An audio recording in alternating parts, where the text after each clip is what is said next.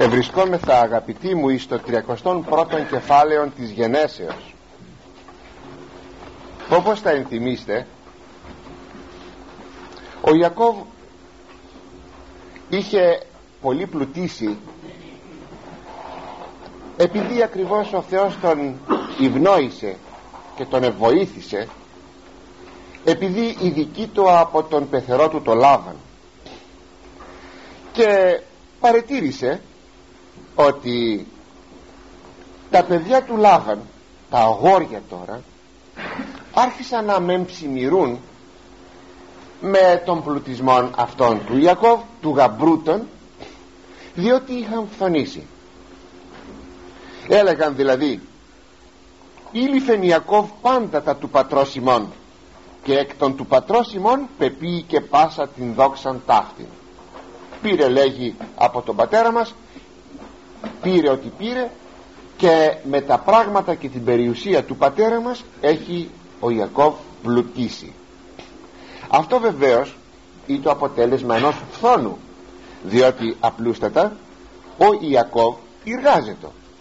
Και αφού εργάζεται μέρα νύχτα εργάζεται ο Ιακώβ.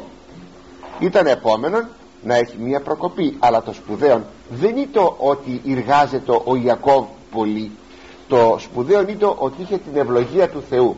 Και όταν κανείς έχει την ευλογία του Θεού τότε αντιλαμβάνεστε μπορεί να έχει μία πάρα πολύ προκοπή αλλά και επιπλέον ο Ιακώβ παρατήρησε ότι το πρόσωπο του πεθερού του του Λάβαν δεν είναι το όπως εχθές και την τρίτη ημέρα όπως λέγει εδώ.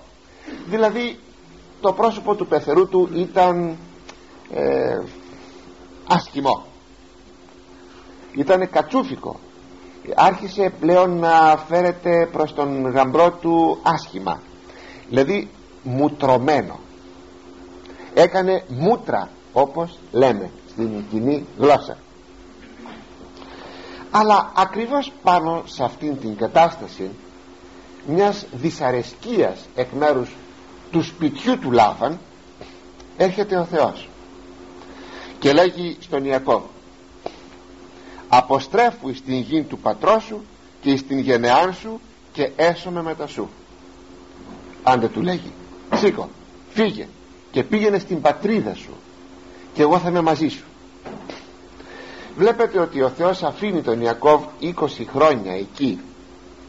Πότε βρίσκει την ευκαιρία ο Θεός να υπεί αυτό που λέγει όταν μέσα στην ψυχή του Ιακώβ θα έχει οριμάσει αυτή η επιθυμία της επιστροφής.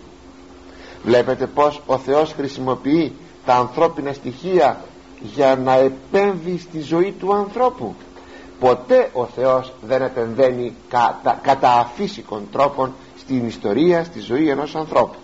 Ποτέ. Αφήνει λοιπόν να οριμάσει μέσα στην, στον Ιακώβ η επιθυμία ο πόθος της επιστροφής. Αλλά σε τούτο θα συντελέσει και το όχι ευχάριστο περιβάλλον. Και αυτό το εκμεταλλεύεται ο Θεός. Διότι ζώντας σε ένα περιβάλλον που αρχίζει να δείχνει τα μούτρα του τότε επεμβαίνει ο Θεός και λέγει εις τον Ιακώβ σήκω φύγε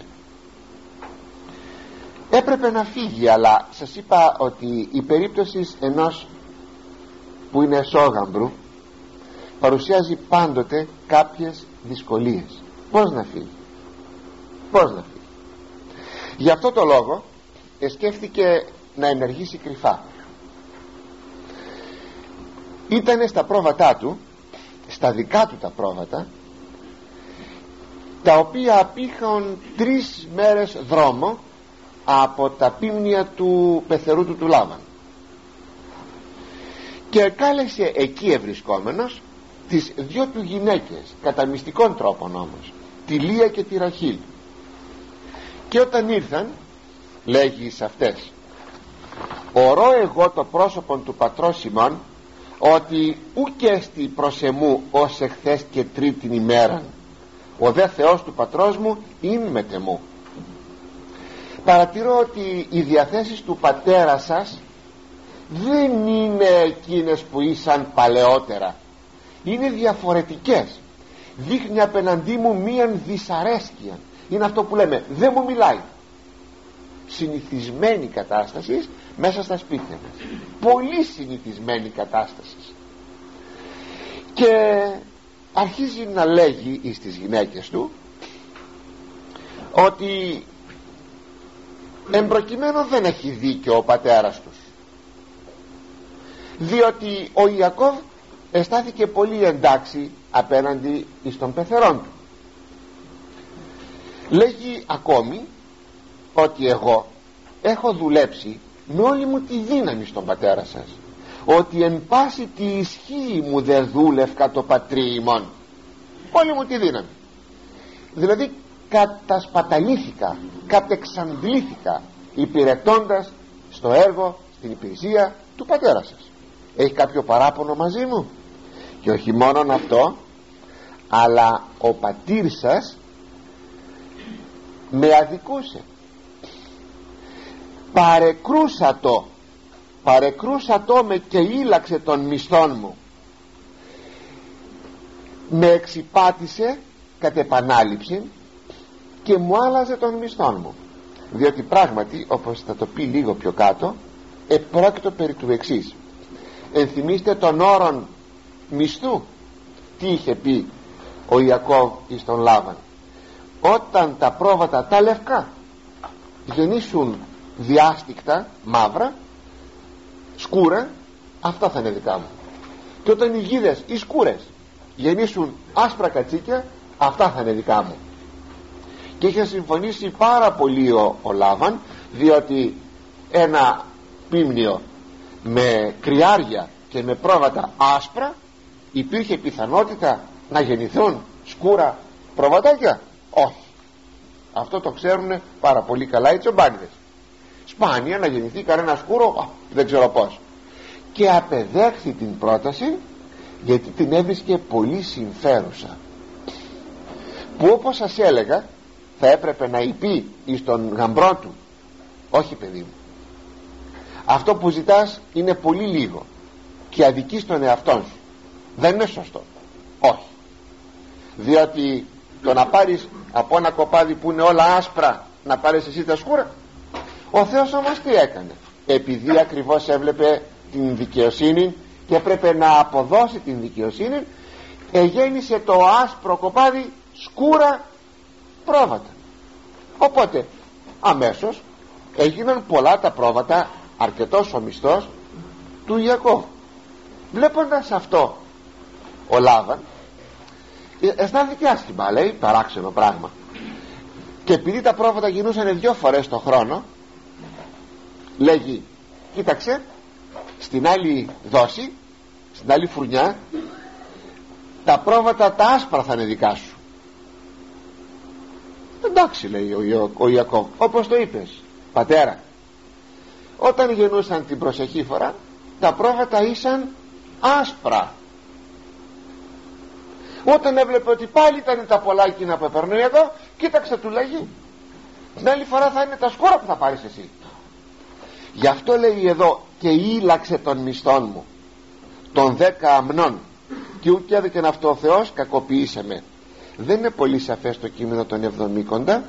Το κείμενο το εβραϊκό είναι σαφέστερο γι' αυτό σας είπα αυτήν την ιστορία εδώ όταν το μεταφράσουμε ακριβώς δεν το βγάζουμε ενώ στο εβραϊκό κείμενο δείχνει αυτήν την παλινδρόμηση της συμφωνίας που έκανε ο Λάβαν με τον γαμπρό του τον Ιακώβ.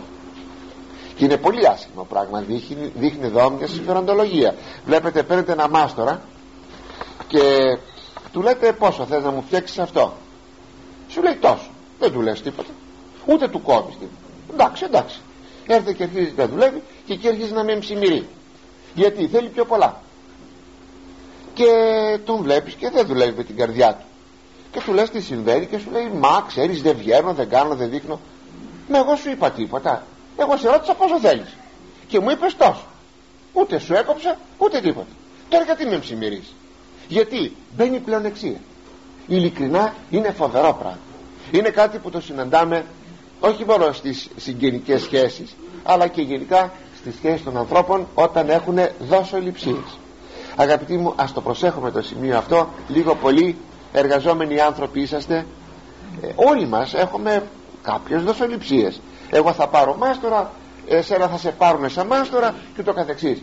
Εκείνο που συμφωνάμε να είναι αυτό. Μα εάν δούμε ότι πέφτουμε έξω να πούμε με απλότητα. Να με συγχωρέσεις πάρα πολύ στο λογαριασμό μου έπεσα έξω. Να το βλέπεις και μόνος σου. Λοιπόν θα σε παρακαλέσω πολύ. Είναι δυνατόν επειδή έγινε συμφωνία είναι δυνατόν να, να μου δώσεις κάτι παραπάνω. Το βλέπεις. Θα δουλεύω με την ψυχή μου όμως.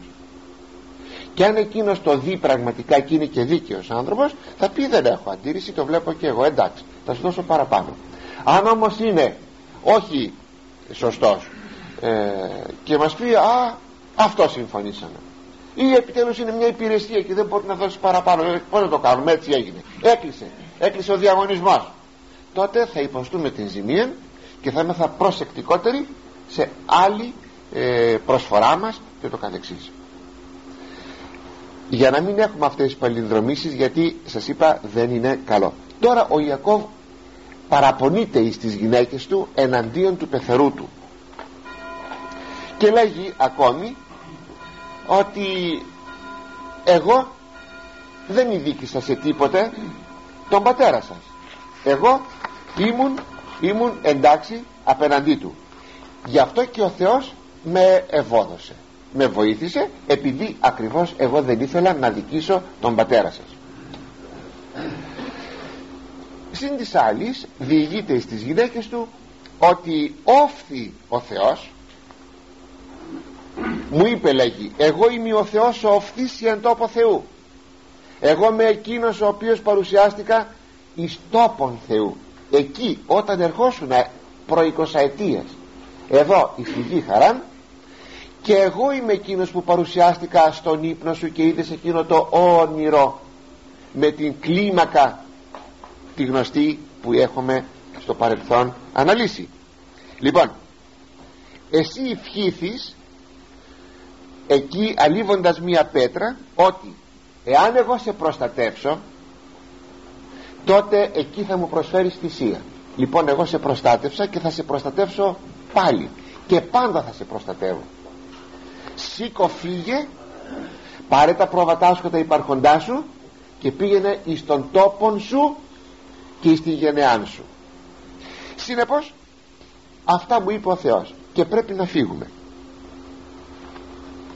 τι έπρεπε τώρα να απαντήσουν οι γυναίκες του Λάβα; Ή μάλλον τι απήντησαν; Του Λάβα του Ιακώβ συγγνώμη.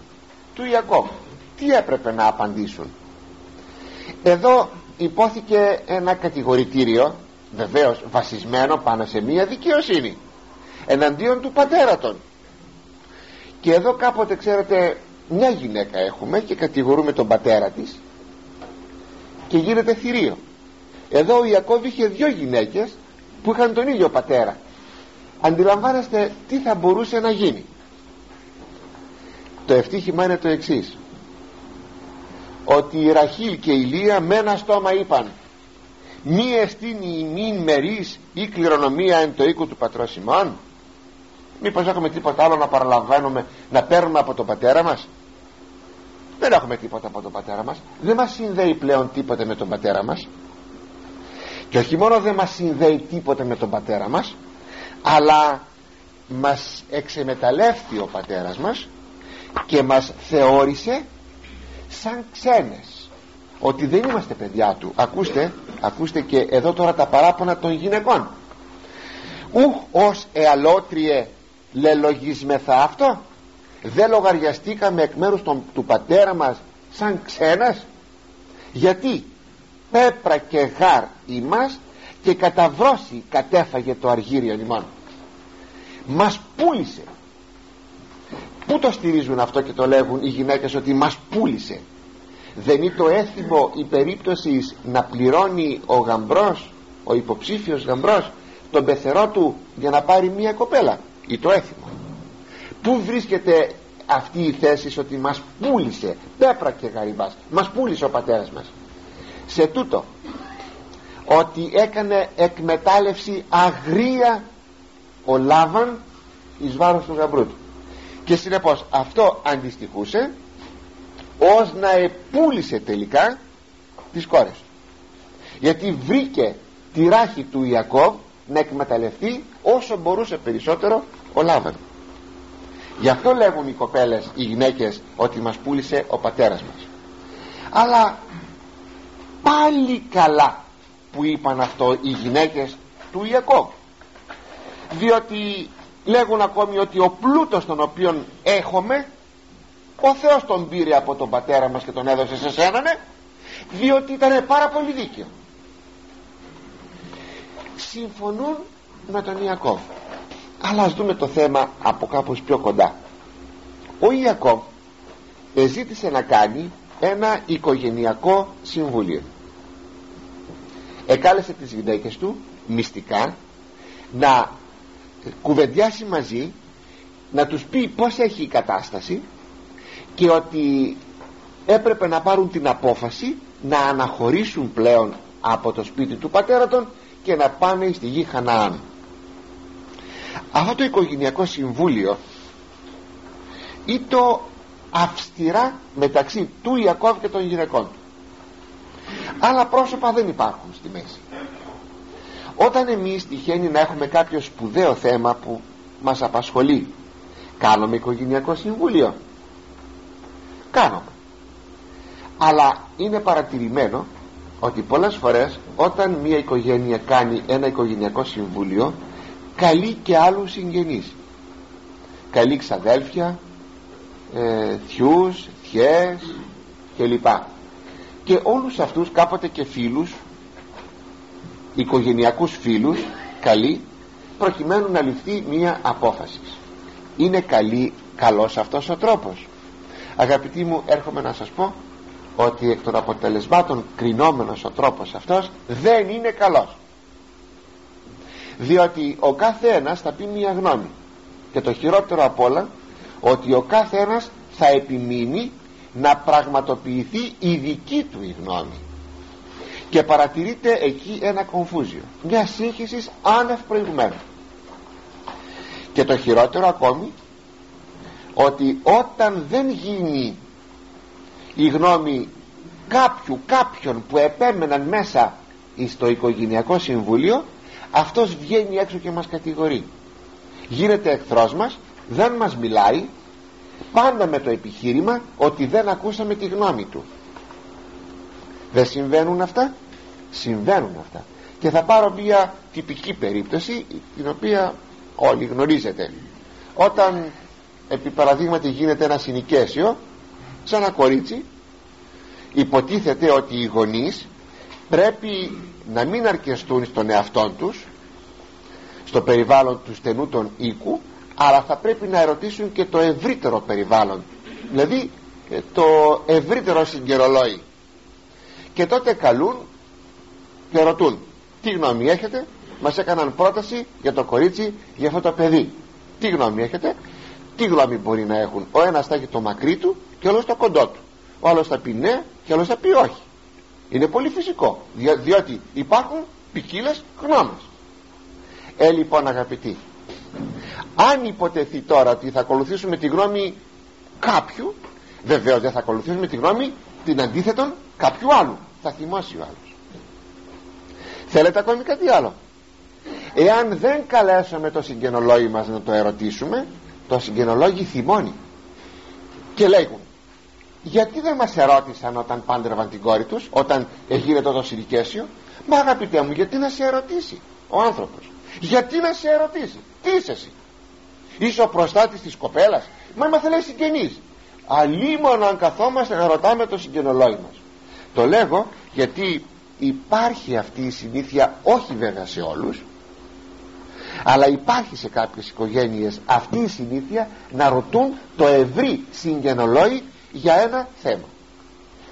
Αν νομίζετε εγώ έτσι το κρίνω και το βλέπουμε και από εδώ ότι δεν χρειαζόμαστε τους συγγενείς μας μόνο εάν κάποτε είναι κάτι το εντελώς έκτακτο δεν ξέρω τι μεταξύ ζωής και θανάτου δεν ξέρω τι για μια στιγμή μπορούμε να ρωτήσουμε. Και όταν θα ερωτήσουμε τους συγγενείς μας ή φίλους μας αυτό θα είναι και θα έχει συμβουλευτικό χαρακτήρα και όχι παρεμβατικών όταν θα ρωτήσω εγώ ξέρω εγώ τον ξάδερφό μου και το θειό μου δεν τον ρωτήσω με την έννοια ότι αυτός θα παρέμβει στην υπόθεσή μου αλλά απλώς θα με συμβουλεύσει εάν αντιληφθώ ότι παρεμβαίνει και το ξέρω ότι μπορεί να παρεμβαίνει δεν θα πάω καθόλου. Ή αν δω ότι κάνει κατάχρηση τότε θα τον αποκλείσω. Δεν θα τον αφήσω παρακάτω να μπει στην υπόθεσή μου. Εγώ έτσι το νομίζω και όπως το βλέπετε εδώ αυτό έκανε και ο Ιακώβ. Αλλά είναι και ακόμη μια άλλη πλευρά στο θέμα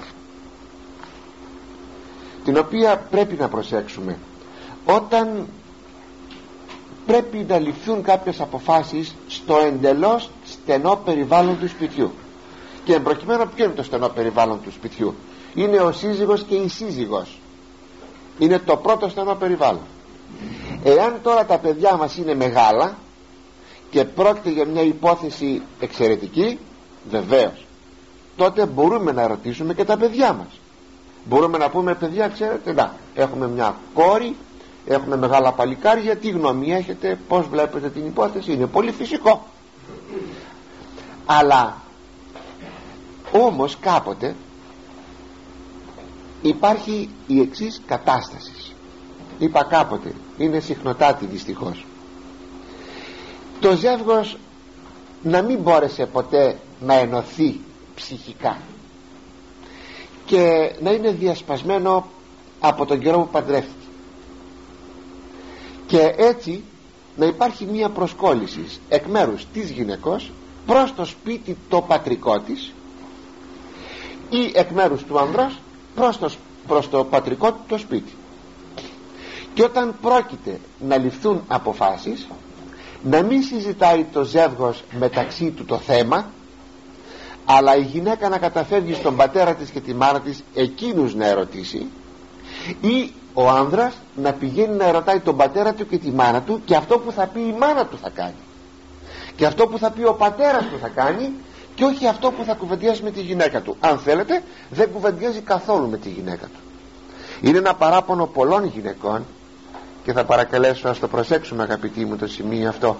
Πολλών γυναικών ότι ο άνδρας μου δεν κουβεντιάζει μαζί μου τίποτα πάει στη μάνα του και, και εκεί κουβεντιάζει. Και παίρνει αποφάσεις μαζί με τη μάνα του εμένα με παραθεωρεί. Τι κακό πράγμα είναι αυτό αγαπητοί μου. Θα πω άλλη μια φορά εκείνο που σας έχω πει. Η Γραφή λέγει ο Λόγος του Θεού το Πνεύμα του Θεού διαστόματος Αδάμ για να δείτε πόσο παλιό είναι. Και ανανεώνεται από τον Ιησού Χριστόν στην Καινή Διαθήκη. Δια τούτο καταλήψει άνθρωπος τον πατέρα αυτού και τη μητέρα και προσκοληθήσετε τη ιδία γυναική και έσονται οι δύο η σάρκα μη βλέπετε παρακαλώ. Εκείνο το καταλήψει κάποτε μου φαίνεται σας είχα πει ότι είχα μία συζήτηση με έναν αξιωματικών είχε έρθει στο μοναστήρι και ο οποίος πάντα ήρθε χωρίς να φέρει τη γυναίκα του. Και τον ερώτησα είναι, αν είναι πανδρεμένος και μου είπε βέβαια λέω δεν σας είδα ποτέ να φέρετε και τη γυναίκα σας ερχόταν όμως πάντα με τη μάνα του περίεργο. Πήγαινε κυνήγι περνούσε από το μοναστήρι και πάντα είχε μαζί του τη μάνα του. Και μέσα στο αυτοκίνητο την άφηνε την καημένη τη μάνα να περιμένει αυτό, αυτή πότε θα τελείωνε το κυνήγι ο γιος της και να φύγουνε πάλι. Παράξενο σχήμα. Πολύ παράξενο σχήμα. Και κάποτε λοιπόν του είπα γιατί δεν παίρνει τη γυναίκα του και άρχισε εκεί κάτι θεολογικά να μου λέγει τα είχε βάλει με τον Απόστολο Παύλο ο οποίος ο Απόστολος Παύλος χρησιμοποιεί αυτό δια τούτο καταλήψει άνθρωπος τον πατέρα αυτού και τη μητέρα και τα λοιπά. Το χρησιμοποιεί ο Απόστολος Παύλος. Και τα έχει με τον Απόστολο Παύλο. Γιατί ήταν φανερό ότι δεν είχε αγαθές σχέσεις με τη γυναίκα του είχε με τη μάνα του. Και αφού έπαιρνε πάντα τη μάνα του ήταν πολύ φυσικό να υπάρχει αυτή η κατάσταση. Και του εξηγούσα ότι αυτό το καταλήψει δεν σημαίνει θα εγκαταλείψει τη μάνα και τον πατέρα από ηθικής πλευράς διότι θα προσέκρουε στην εντολή τίμα τον πατέρα σου και τη μητέρα σου. Αλλά το καταλήψει αναφέρεται από ψυχολογικής πλευράς. Πλέον παντρεύτηκε στη γυναίκα σου παντρεύτηκε η γυναίκα σου εσένα. Αποτελείται άλλο κύτταρο πλέον. Κάθε τι θα γίνεται μεταξύ σας. Θα συνεννοείστε πάντοτε μεταξύ σας δεν μπορείτε να έχετε προσκολήσεις ψυχολογικές στον πατέρα σας και στη μάνα σας. Θα ερωτήσετε βεβαίως τους γονείς σας ως εμπειροτέρους αλλά δεν θα τους επιτρέψετε να παρέμβουν μέσα στη ζωή σας και μέσα στις αποφάσεις σας. Αυτό το πράγμα δεν μπορούσε ο άνθρωπος αυτός να το καταλάβει. Και είχε θυμώσει. Και λοιπά. Ας είναι όμως. Τέλος πέρασε είναι πολλά χρόνια αυτή η δουλειά. Πέρασε. Όχι ένα λεπτό. Μη, στο, όχι συγγνώμη στο τέλος. Λοιπόν εν συνεχεία εν συνεχεία ε, βλέπουμε ότι αυτή η κατάσταση δεν είναι καλή και υπάρχει σας είπα αυτό το λάθος. Με την ευκαιρία θα σας πω και κάτι ακόμη. Είναι λίγο έξω από το θέμα μου αλλά είναι μια ευκαιρία να σας το πω. Όταν κάποια παιδιά αφήνουν τους γονείς των για να πάνε να αφιερωθούν στο Θεό. Με την μοναχική ιδιότητα και λοιπά. Ή αγόρι ή κορίτσι οι γονείς ξέρετε τι επικαλούνται. Επικαλούνται την εντολή τίμα των πατέρας και τη μητέρας. Δεν αντιλαμβάνονται ότι όπως το γάμο υπάρχει ο λόγος δια τούτο καταλήψει άνθρωπος τον πατέρα αυτού και τη μητέρα έτσι και στην αφιέρωση υπάρχει κάτι άλλο. Που λέγει που λέγει ο φιλόν πατέρα ή μητέρα υπέρεμε ουκέστη μου άξιος. Εκείνος που αγαπάει τη μητέρα του και τον πατέρα του πιο πάνω από μένα των θεών δεν μου είναι άξιος λέει ο Χριστός. Αυτό το πράγμα δεν μπορούν να το καταλάβουν οι άνθρωποι. Και δεν σημαίνει ένας που πηγαίνει να αφιερωθεί ότι υποτιμά τους γονείς του ότι δεν τους αγαπά. Εγώ θα έλεγα ότι αν κάποιος από τα παιδιά θα μπορούσε να εύχεται για τους γονείς του μέρα νύχτα θα ήταν ακριβώς εκείνος που θα πήγαινε να αφιερωθεί στο Θεό. Και όχι εκείνος στον οποίο θα δίναμε πολύ περιουσία χωράφια και σπίτια και λεφτά και ο οποίος στο τέλος τέλος μπορεί να μας αφήσει να πεθάνουμε και στο δρόμο να μας δώσει και μια κλωτσιά. Δεν μπορούν οι γονείς αυτό να το καταλάβουν ότι άλλο είναι η εντολή της τιμής προς τους γονείς και άλλο είναι η ψυχολογική αποκόλληση. Και αυτή η προσκόλληση δημιουργεί τόσα προβλήματα. Διότι μπορώ να σας πω ένα μέρος από τα διαζύγια την αιτία την έχει την έχουν ε, εδώ. Το ότι υπάρχει αυτή η προσκόλληση ή της γυναικός ή του ανδρός προς το πατρικό το σπίτι. Θα παρακαλούσε λοιπόν να το προσέχουμε το σημείο αυτό. Εσείς μεν σαν σύζυγοι αλλά και στα παιδιά σας προσέξτε όταν θα μεγαλώσουν βέβαια η αγωγή που θα τους δώσετε θα είναι τέτοια που θα σας αγαπούν. Δεν θα τους πείτε να σας αγαπούν θα ήταν πολύ αστείο να λέγατε στα παιδιά σας να σας αγαπούν. Η αγωγή που θα τους δώσετε θα τους κάνετε να σας αγαπούν όταν δείτε όμως μια προσκόλληση στα παιδιά σας που είναι μια αδυναμία αυτό τότε θα φροντίσετε να τη σπάσετε την προσκόλληση αυτή. Και θα σεβαστείτε την ελευθερία τους ότι πια θα φτιάξουν το δικό τους το σπιτικό και δεν έχετε να επεμβαίνετε στο σπιτικό το δικό τους. Θα συμβουλεύσετε θα πείτε ό,τι σωστό αλλά έως εκεί και τίποτε περισσότερο ευτυχώς λοιπόν που εδώ οι γυναίκες του Ιακώβ συνεφώνησαν με τον σύζυγον ενώ θα μπορούσαν να είχαν διαφωνήσει και τότε καταλαβαίνετε το πράγμα θα ήταν πάρα πολύ οδυνηρό δια τον ε, Ιακώβ. Αφού έγινε αυτό τότε ελήφθηκε η απόφασης και η αναχώρησης. Ετοίμασαν τις αποσκευές των όλα γίνονται κρυφά φορτώνουν και αναχωρούν. Όσο δια αυτήν την κρυφή αποχώρηση η οποία δεν ήταν άλλο παρά μία δραπέτευσης. Είναι κάτι σωστό; Να σας εξηγήσω. Θα το επικαλεστεί αυτό το επιχείρημα ο Λάβαν ύστερα από λίγο όταν θα συναντήσει θα τους συναντήσει στο δρόμο με σκοπό να τους κακοποιήσει και να τους γυρίσει πίσω. Αυτό θα πει ο Λάβαν ότι γιατί εδραπέτευσες. Μα είναι φυσικό. Τη στιγμή που δημιούργησες κύριε Πεθερέ τέτοιες προϋποθέσεις μέσα στο σπίτι σου και ο γαμπρός σου ήτανε δέσμιός σου και ουσιαστικά ψυχολογικά εχμάλωτός σου ήταν πολύ φυσικό ο άνθρωπος θέλοντας ακριβώς να προβάλλει την οριμότητα της προσωπικότητός του να κάνει αυτό να δραπετεύσει. Θα μου πείτε το εγκρίνει η γραφή αυτό; Διότι η γραφή πάρα πολλές φορές αναφέρει πράγματα τα οποία απλώς τα αναφέρει για την ιστορία. Δεν σημαίνει με αυτό ότι και τα εγκρίνει. Αν επί παραδείγματι είπε η Σάρα ένα ψέμα δεν σημαίνει πως το, ο Θεός το εγκρίνει το ψέμα. Ή ο, ο Αβραάμ στην Αίγυπτο θα πει ένα ψέμα δεν το εγκρίνει ο Θεός. Απλώς το γράφει η γραφή γιατί έγινε. Σαν γεγονός. Ο Θεός όμως εγκρίνει την δραπέτευση του Ιακώβ. Την εγκρίνει αγαπητοί μου ο Θεός. Διότι ποιος είπε σε αυτή την κατάλληλη ψυχολογική στιγμή ποιος είπε που είναι μουτρωμένος ο Λάβαν και η γη του ποιος είπε παρακαλώ να φύγει ο Ιακώβ. Το είπε ο Θεός και όχι μόνο αυτό. Ότι εδώ μπορούμε να εγγύσουμε την ερμηνεία εκείνου του χωρίου του Αποστόλου Παύλου που λέγει το εξής. Οι γονείς μη παροργίζετε τα τέκνα ημών οι γονείς λέγει μη παροργίζετε τα τέκνα σας ποιος είναι αυτός ο παροργισμός; Υπάρχουν πάρα πολλές περιπτώσεις που τα παιδιά θα θυμώσουν με τους γονείς όταν δεχθούν μια κακοποίηση. Αυτή όμως η κακοποίηση να έχει παιδαγωγικό χαρακτήρα. Αυτό εννοεί ο λόγος του Θεού.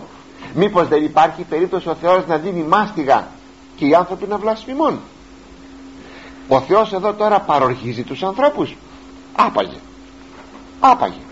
Κάποτε θυμούμε ο πατέρας μου μη είχε δύρει τι είχα κάνει κάτι είχα κάνει και μη είχε δύρει και από μέσα μου είπα αχ τι θα σου κάνω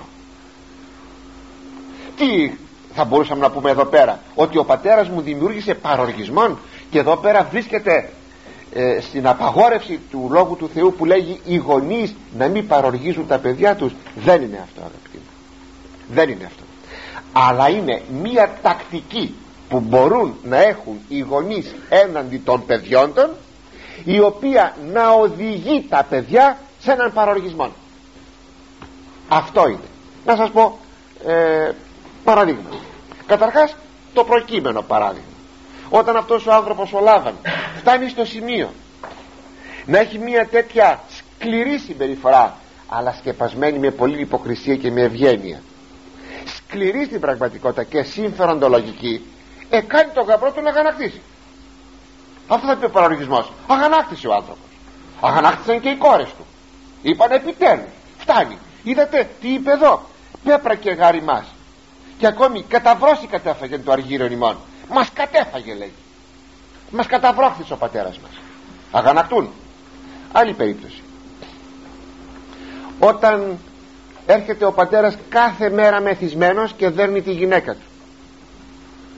Τα παιδιά αυτά θα φτάσουν στον παροργισμό. Να συχαθούν και να μισήσουν τον πατέρα του. Όταν ο πατέρας βλασφημά μέσα στο σπίτι οδηγεί τα παιδιά του σε παροργισμό. Όταν ο πατέρας γυρίζει από εδώ και από εκεί με τη μια και με την άλλη φτάνει να παροργήσει τα παιδιά του. Όταν ο πατέρας είναι σπάταλος και δεν βάζει μια οικονομία είτε μπέλης και δεν βάζει μια οικονομία στην άκρη έχοντας κορίτσια να παντρέψει παιδιά να μορφώσει και αφήνει τα παιδιά του όπως λάχει σου λέει δεν παριέσαι βλέπετε υπάρχουν γονείς παράξενο πράγμα. Άνδρες υπάρχουν οι οποίοι ε, κοιτάζουν να πάνε να τρώνε έξω να καλοπερνάνε στο σπίτι δεν δίνουν τίποτα. Όσο για να αφήσουν μια δραχμή για τα κορίτσια να παντρευτούν ούτε κουβέντα για αυτό το πράγμα. Ούτε κουβέντα. Πέστε μου λοιπόν όταν τέτοια παιδιά έχουν τέτοιον πατέρα πού θα φτάσουν; Στον παροργισμό. Όταν μια κοπέλα βλέπει ότι δεν παντρεύεται επειδή ο πατέρας της και η μάνα της δεν εφρόντισαν με ποια έννοια δεν εφρόντισαν με αυτή που λέμε τώρα. Γιατί είναι πολύ, πολύ φυσικό ε, κάποια παιδιά να μην παντρευτούν. Κάποια κορίτσια να μην παντρευτούν. Είναι πολύ φυσικό χωρίς να φταίνω όμως αυτό οι γονείς. Να μην πει το παιδί δεν εφρόντισες πατέρα μου όταν όμως φτάνει το κορίτσι να λέει δεν εφρόντισες πατέρα μου και ήσουν ο άνθρωπος ο σπάταλος και τα λοιπά και δεν έβαλες μία δραχμή στην άκρη και έρχονται άνθρωποι και δεν με παίρνουν γιατί δεν έχω τίποτα να δώσουμε ε, η κοπέλα αυτή δεν θα σε παροργισμό. Αυτό νομίζω εννοεί εδώ ο λόγος του Θεού όταν λέγει μη παροργίζετε οι γονείς τα τέκνα ημών και δεν εννοεί το να δώσεις κάποτε ένα ξύλο στο παιδί σου ή να το βάλεις μια τιμωρία για λόγους παιδαγωγικούς. Είναι δυο διαφορετικά πράγματα. Βέβαια δεν θέλω να πω ότι πρέπει να δέρουμε το παιδί μας από το πρωί μέχρι το βράδυ γιατί και τότε θα πέσουμε στον παροργισμό. Δεν τίθεται θέμα. Γιατί εδώ πια δεν έχουμε αυστηρότητα δεν έχουμε παιδαγωγία εδώ πλέον έχουμε μία σκληρότητα. Και αυτό ομοίως αποδοκιμάζεται. Αφού λοιπόν ετοιμάστηκαν έλαβε τα γυναίκας αυτού Αναστάς δε Ιακώβ έλαβε τα γυναίκας αυτού και τα παιδεία αυτού επί τα σκαμήλους. Και απήγαγε πάντα τα υπάρχοντα αυτό και πάσαν την αποσκευή αυτού. Όλη την κινητή περιουσία και το κοπάδι όλα μαζί. Είχε και υπηρέτας. Είχε αρκετούς υπηρέτας. Και αναχωρεί αγαπητοί μου από τον τόπο του πεθερού του κατά την αναχώρηση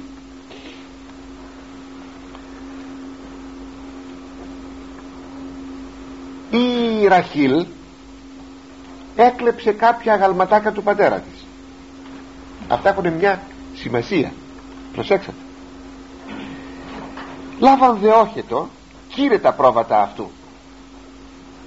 Πως βρήκε την ευκαιρία η Ραχήλ να το κάνει αυτό; Και επιπλέον να αναχωρήσουν χωρίς να τους πάρει η είδηση ο πατέρας. Βρήκαν την εξής ευκαιρία. Είχε πάει ο Λάβαν να κουρέψει τα πρόβατά του. Και επειδή απήχε τριών ημερών δρόμο το πίμνιό του βρήκαν την κατάλληλη ευκαιρία σε αυτές τις τρεις μέρες στα γρήγορα να ετοιμαστούν και να φύγουν. Επειδή δε απουσίαζε ο πατέρας της από το σπίτι αυτή έκλεψε τα είδωλα του πατρός αυτής. Έκλεψε δε Ραχήλ τα είδωλα του πατρός αυτής. Τι ήταν αυτά τα είδωλα; Ήτανε ε, αγαλματάκια με ανθρωπίνη μορφή φυσικά. Ανδρός ή γυναικός όπως είναι η θεά Αστάρτη θα λέγαμε η, η Οβάλ λέω αυτές τις θεότητες οι οποίες είναι γνωστές ε, μετέπειτα τι ελατρεύονται εκεί στην γη Χαάν στη Μεσοποταμία δεν μπορώ να σας πω αυτή τη στιγμή δεν ξέρω. Και ήσαν εφέστιοι θεοί. Δηλαδή ήσαν θεοί οικογενείας. Και ελατρεύοντο από την οικογένεια και θεωρούνται ιερά σύμβολα η παρουσία των οποίων εξισφάλιζε την προστασία και την ευλογία του σπιτιού. Αυτό συνήθεια την οποία είχαν όλοι οι δολολάτροι και οι αρχαίοι Έλληνες την είχαν. Είχαν και οι αρχαίοι Έλληνες τους εφεστίους θεούς. Και μέχρι σήμερα έχει διατηρηθεί σε μερικά σύμβολα μέσα στο σπίτι μας. Βλέπετε είμαι θα χριστιανοί αλλά έχουν περάσει αυτά και στην χριστιανική μας ζωή. Όπως η Ραχήλ έχει άνδρα ο οποίος πιστεύει στον αληθινό Θεό εν τούτης κλέβει αυτά τα αγαλμάτια. Γιατί τα έκλεψε; Θα σας πω αυτή τη στιγμή μόνο τον ένα λόγο. Υπάρχει και ένας ακόμη λόγος θα τον πούμε λίγο πιο κάτω. Διότι απλούστατα ή το ειδωλολάτρης η Ραχήλ ίσως θα διαμαρτυρηθείτε και θα πείτε ειδωλολάτρης η Ραχήλ που ο σύζυγός της ή το εδώ είναι το δυστύχημα το δυστύχημα είναι όταν η γυναίκα δεν πιστεύει όπως πιστεύει ο άνδρας. Ή το αντίστροφο. Είναι πραγματικά ένα δυστύχημα μέσα στο σπίτι όταν δεν υπάρχει συμφωνία πίστεως. Είναι φοβερό είναι δυστύχημα. Αλλά ας μην το αναλύσω περισσότερο το σημείο αυτό παρά θα μείνω μόνο σε ένα άλλο. Όταν η γυναίκα ή ο άντρας κυρίως οι γυναίκες μπερδεύουν την πίστη στο Θεό με μαγικά σύμβολα. Με πράγματα αλότρια με πράγματα ειδωλολατρικά τα οποία ό,τι να τους πείτε ό,τι να τους κάνετε δεν μπορούν να αποβάλουν. Δυο χιλιάδες χρόνια χριστιανισμό στον ελληνικό χώρο δεν μιλάω για παραπέρα δεν μπόρεσαν ακόμη να ξεριζώσουν αυτές τις παγανιστικές συνήθειες και αυτές τις παγανιστικές υδρολατρικές προσκολήσεις.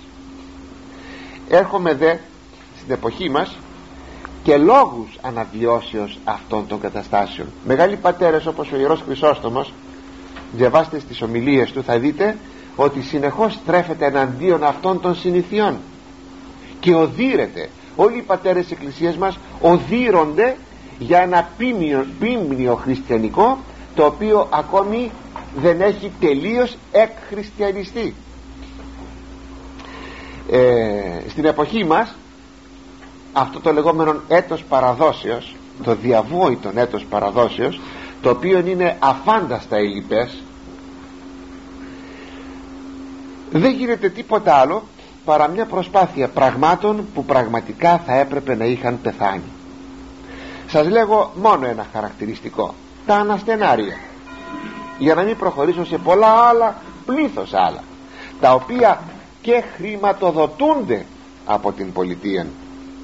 Τα αναστενάρια είναι ένα απομεινάριδο λατρικό πέρα για πέρα. Και όμως χρηματοδοτείται για να υπάρχει. Ένα άλλο μια άλλη συνήθεια εδώ στην Κοζάνη Βερία κάπου το, το, το, άκουγα. Έγινε τώρα τις, ε, τα φώτα. Τα φώτα που είναι καθαρά ειδωλολατρικό ένα είδος, ένα είδος ε, καρναβαλιού. Όλα αυτά τα πράγματα που χρηματοδοτούνται θεωρούνται παράδοσης. Αγαπητοί μου πολλά πράγματα θα μπορούσαν να θεωρηθούν παράδοση αλλά εκείνο το ωραίο παλιό τραγουδάκι που λέει κάθε σάπια θα να κάψει και κακή κληρονομιά που έλεγε ένα παλιό τραγούδι του κατηχητικού σχολείου. Αυτή είναι η κακή κληρονομία την οποία οπωσδήποτε πρέπει να εξαφανίσουμε μπορεί να υπάρχει στην ιστορία μας μπορεί να υπάρχει στα μουσεία μας όπως στα μουσεία μας υπάρχουν και οι θεοί που λάτρευαν οι προγονείς μας. Δεν διανοηθεί κανείς να πάει βεβαίως να καταστρέψει ε, αντικείμενα ενός μουσείου μόνο και μόνο γιατί αυτά κάποτε ήταν αντικείμενα λατρείας. Όχι. Σήμερα για μας δεν είναι αντικείμενα λατρείας. Δίνονται να είναι αντικείμενα τέχνης αντικείμενα ιστορίας. Έτερον εκάτερον. Δεν υπάρχει σήμερα αυτός ο κίνδυνος παρά τα αυτά τον προκαλούμε να υπάρξει. Αυτός ο κίνδυνος. Τον προκαλούμε και τον φέρνουμε στην επιφάνεια. Πρόκειται περί μιας κακώς νοουμένης παραδόσεως. Κάτι που μας γυρίζει πίσω στην αμαρτία την είδωλολατρία είναι από πλευράς χριστιανικής απαράδεκτος παράδοσης.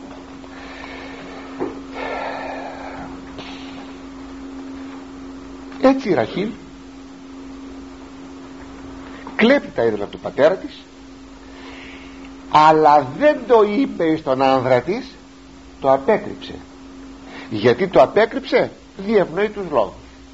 Ο άνθρωπος δεν ήταν ειδωλολάτρης και για δύο λόγους θα της απειγόρευε να το κάνει αυτό.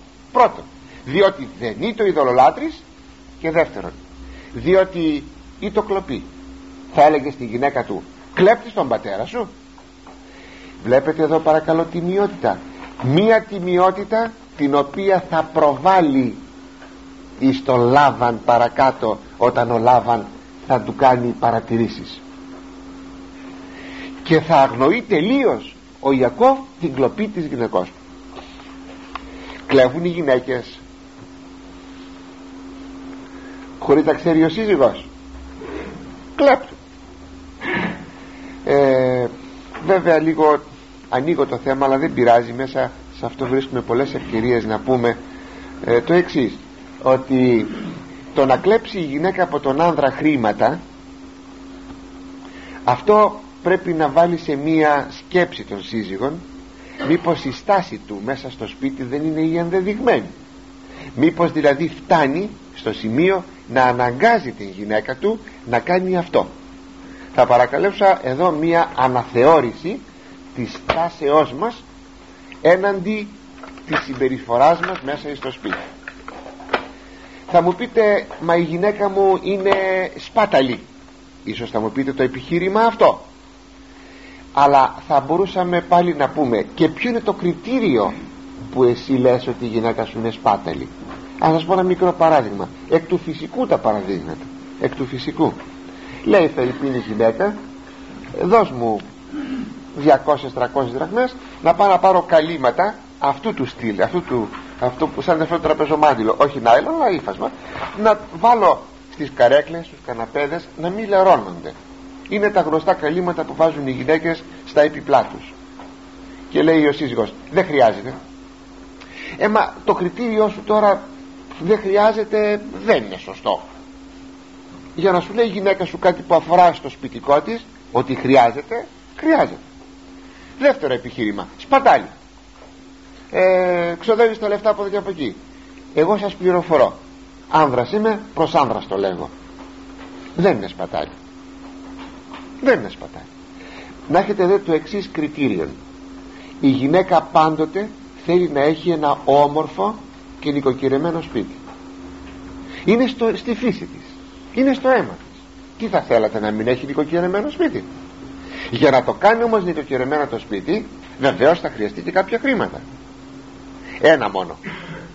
Αν θα πρέπει να στέκεται με τα χρήματα στο χέρι πάντοτε για να φτιάξει κάτι. Αυτό οπωσδήποτε δεν είναι σωστό. Γιατί πάρα πολλά πράγματα μπορούν να φτιαχτούν χωρίς να κρατάμε χρήματα στο χέρι. Εκείνο που έλεγαν που είχε πει ο Δημοσθένης μετευτελείας φιλοκαλούμεν. Όταν η γυναίκα έχει τον τρόπο να αγοράζει βεβαίως πρώτη ύλη να αγοράσει επί παραδείγματι ύφασμα να αγοράσει χαρτί, να αγοράσει δεν ξέρω τι ε, να αγοράσει κόλλες και τέτοια και να φτιάξει από την πρώτη ύλη πράγματα που θα τα αγόραζε έξω περισσότερο ακριβά αυτό είναι μια αληθινή ευλογία για το σπίτι. Εκεί μην πείτε ότι πρόκειται περί σπατάλης δηλαδή το θέμα το κριτήριό μας ε, κάποτε δεν είναι σωστό. Ας το προσέξουμε λοιπόν αυτό το σημείο. Αλλά πολλές φορές όμως για να μείνω στο θέμα της Ρεβέκας της Ραχήλ που έκλεψε μία γυναίκα δύναται να κλέπτει τον άνδρα της για να κάνει σπατάλη. Να κάνει πράγματα που αυτή θέλει ή για λούσα. Αυτό είναι απαράδεκτο. Είναι κυριολεκτικά είναι απαράδεκτο. Ή αν κλέπτει από άλλους τόπους. Και αυτό βεβαίως είναι απαράδεκτο. Πάρα πολλές γυναίκες όταν βγαίνουν να ψωνίσουν στα καταστήματα κλέπτουν. Αυτό είναι πασίγνωστο. Είναι πασίγνωστο. Γι' αυτό και τα καταστήματα λαβαίνουν τα μέτρα τους στο σημείο αυτό. Πάρα πολλές φορές εγώ το έχω αντιληφθεί αυτό το θέμα στο παζάρι που γίνεται επί παραδείγματι στη Λάρισα που εκεί αν ξέρετε τι γίνεται αν ξέρετε τι γίνεται τι κλέπτεται. Από άνδρες και γυναίκες τι κλέπτεται. Είναι φοβερό. Ή άλλες συνήθειες να πάμε σε ένα εστιατόριο να κλέψουμε ένα πυρούνι, ένα μαχαίρι και να λέμε ένα τασάκι και να λέμε ότι, με το δικαιολογητικό ότι το παίρνουμε για σουβενίρ για ενθύμιο. Αγαπητοί μου τέτοιες συνήθειες ας τις βάλουμε στην άκρη. Αληθινοί χριστιανοί δεν σκέπτονται έτσι. Είναι τίμοι είναι ανοξίδωτοι όπου και να βρεθούν. Κάτω από οποιασδήποτε συνθήκες είναι οι τίμοι άνθρωποι και δεν επικαλούνται ούτε συνήθειες ούτε σουβενίρ ούτε έθιμα ούτε παραδόσεις ούτε τίποτε προκειμένου να ασκήσουν ολόκληρη και σωστή την πνευματική τους ζωή έκρυψε δε Ιακώβ λάβαν των σύρων του μη αναγγείλε αυτό ότι αποδιδράσκει. Βλέπετε το ρήμα αποδιδράσκει δραπετεύει το έκρυψε. Γιατί το έκρυψε; Το έκρυψε γιατί δεν θα τον άφηνε ο Λάβα να φύγει απλούστατα. Έκανε δηλαδή ένα ηρωικό άλμα. Και απέδρα αυτός και τα αυτού πάντα και διέβη των ποταμών και όρμησεν εις το όρος Γαλαάδ προχώρησε, έφυγε και πέρασε τον Εφράτη ποταμό και όρμησε δηλαδή κατευθύνθηκε εις το όρος Γαλαάδ. Εκεί ανηγγέλει εις τον Λάβαν την τρίτη ημέρα από την αναχώρηση του Ιακώβ ότι ο, ο Ιακώβ έφυγε. Ότι απέδρα Ιακώβ ότι ο Ιακώβ εδραπέτευσε βλέπετε κατ' επανάληψη βάζει το, το ρήμα από διδράσκο και τότε ο Λάβαν παραλαβών τους αδελφούς αυτού με θεαυτού εδίωξεν πίσω αυτού οδόν ημερών επτά. Και κατέλαβεν αυτόν εν το όρι Γαλαάδ. Μόλις το έμαθε επιστρατεύει τα αδέλφια του. Είναι τώρα το μεγάλο συγγενολόγιο που έρχεται εις επικουρίαν του θέματος του, του Λάβαν. Και τρέχουν ξοπίσω ασφαλώς σε ζώα επάνω να γυρίσουν πίσω να συλλάβουν, να κακοποιήσουν τον Ιακώβ. Διότι τι άλλη έννοια είχε το ότι ο Λάβαν τρέχει από πίσω με ολόκληρη συνοδεία συγγενολόη για να βρει το Λάβαν τον, τον Ιακώβ. Τι έννοια θα είχε. Προφανώς όπως θα το δούμε στη συνέχεια ήταν η κακοποίηση και η επιστροφή δηλαδή θα έδινε ένα γερό ξύλο στον γαμπρό του ένα γερό ξύλο στις κόρες του γιατί έφυγαν. Ιδού τα αποτελέσματα του εθήμου να υπάρχει σόγαμπρος θα μου πείτε μπορεί να φάει ο γαμπρός ξύλο από τον πεθερό; Ξέρω εγώ έτσι φαίνεται καμιά φορά. Θα μου πείτε πάντα αυτό μπορεί να συμβαίνει όχι βεβαίως. αλλά να εδώ το βλέπετε συμβαίνει. Εδώ το βλέπετε συμβαίνει. Ότι δηλαδή δεν έχει προσωπικότητα ο Ιακώβ. Δεν μπορεί να κάνει εκείνο το οποίο θέλει. Τελείωσε. Τι φοβερό. Αλλά εδώ η επικουρία του συγγενολογιού έχει μια ιδιαίτερη σημασία.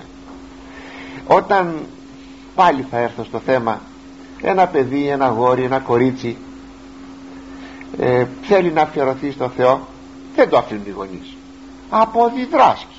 Τραπετεύει καλός, κακός. Ε μα είπαμε να μην τα ξαναλέμε πάλι ε. Είπαμε. Βεβαίως καλός. Γιατί; Μα τα αναφέραμε προηγουμένως. Τα γιατί; Αποδιδράσκει λοιπόν. Και τι κάνει τώρα ο πατέρας; Ο πατέρας επιστρατεύει όλο το συγκεντρολόι φίλους και γνώστους εναντίον τώρα του παιδιού που εδραπέτευσε και γυρίζουν από εδώ και γυρίζουν από εκεί κακοποιούν, δέρνουν, χτυπούν, απειλούν φτάνουν στα δικαστήρια μόνο και μόνο για να επιστρέψουν πίσω το παιδί. Με χίλια επιχειρήματα. Και κεντρικό επιχείρημα ότι το παιδί δεν σεβάστηκε το σπίτι του ότι και τα λοιπά και τα λοιπά ότι ε, δεν έχει την τιμή στο σπίτι. Πάντα βέβαια εκείνο το, το τίμα των πατέρα σου και μητέρα σου πήγαινες λέει να γίνεις μοναχός και, δεν, και παρέλειψες την εντολή αυτή και πως θα σε ευλογήσει ο Θεός και άλλα πολλά ανόητα επιχειρήματα που δεν έχουν άκρια. Αυτό λοιπόν κάνει τώρα και ο Λάβαν. Επιστρατεύει το συνειρολόγιο να επιτεθεί. Μία ημέρα πριν φτάσει στη συνάντηση του Ιακώβ εμφανίζεται ο Θεός εις τον Λάβαν και του λέγει ήλθε δε ο Θεός προς Λάβαν τον Σύρων καθύπνον τη νύχτα και είπαν αυτό φύλαξε σε αυτόν μη ποτέ λαλήσεις με τα Ιακώβ πονηρά. Πρόσεξε του λέγει μη πεις κουβέντα κακή στον Ιακώβ. Πρόσεξε. Εδώ βλέπουμε τον Θεό αγαπητοί μου να έρχεται που λίγο πριν συναντήσει ο Λάβαν τον Ιακώβ. Δεν θα μπορούσε ο, ο Θεός να εμποδίσει τον Λάβαν από την πατρίδα του να μην φύγει καθόλου από εκεί δεν το κάνει αυτό. Λέγει ο Ιερός Χρυσόστομος πως θα εγνώριζε ο Ιακώβ και οι γυναίκες του ότι ο Θεός τους προστατεύει; Με το να φτάσει ο Λάβαν μέχρι εκεί να υποστούν την τρομάρα όλοι αυτοί βλέποντας τον Λάβαν με τη συνοδεία του γιατί αυτό υπέστησαν μια τρομάρα. Και εκεί να ομολογήσει ο ίδιος ο Λάβαν ότι δεν μπορώ να σας κακοποιήσω επειδή ο Θεός σου λέει στον Ιακώβ απόψε με εμπόδισε να σε κακοποιήσω. Αλλιώτικα θα σου είχα ρίξει ξύλο. Και το είπε αυτό. Έδειξε το χέρι του και σου λέει εν τη ισχύ πως το λέει θα το λίγο πιο κάτω.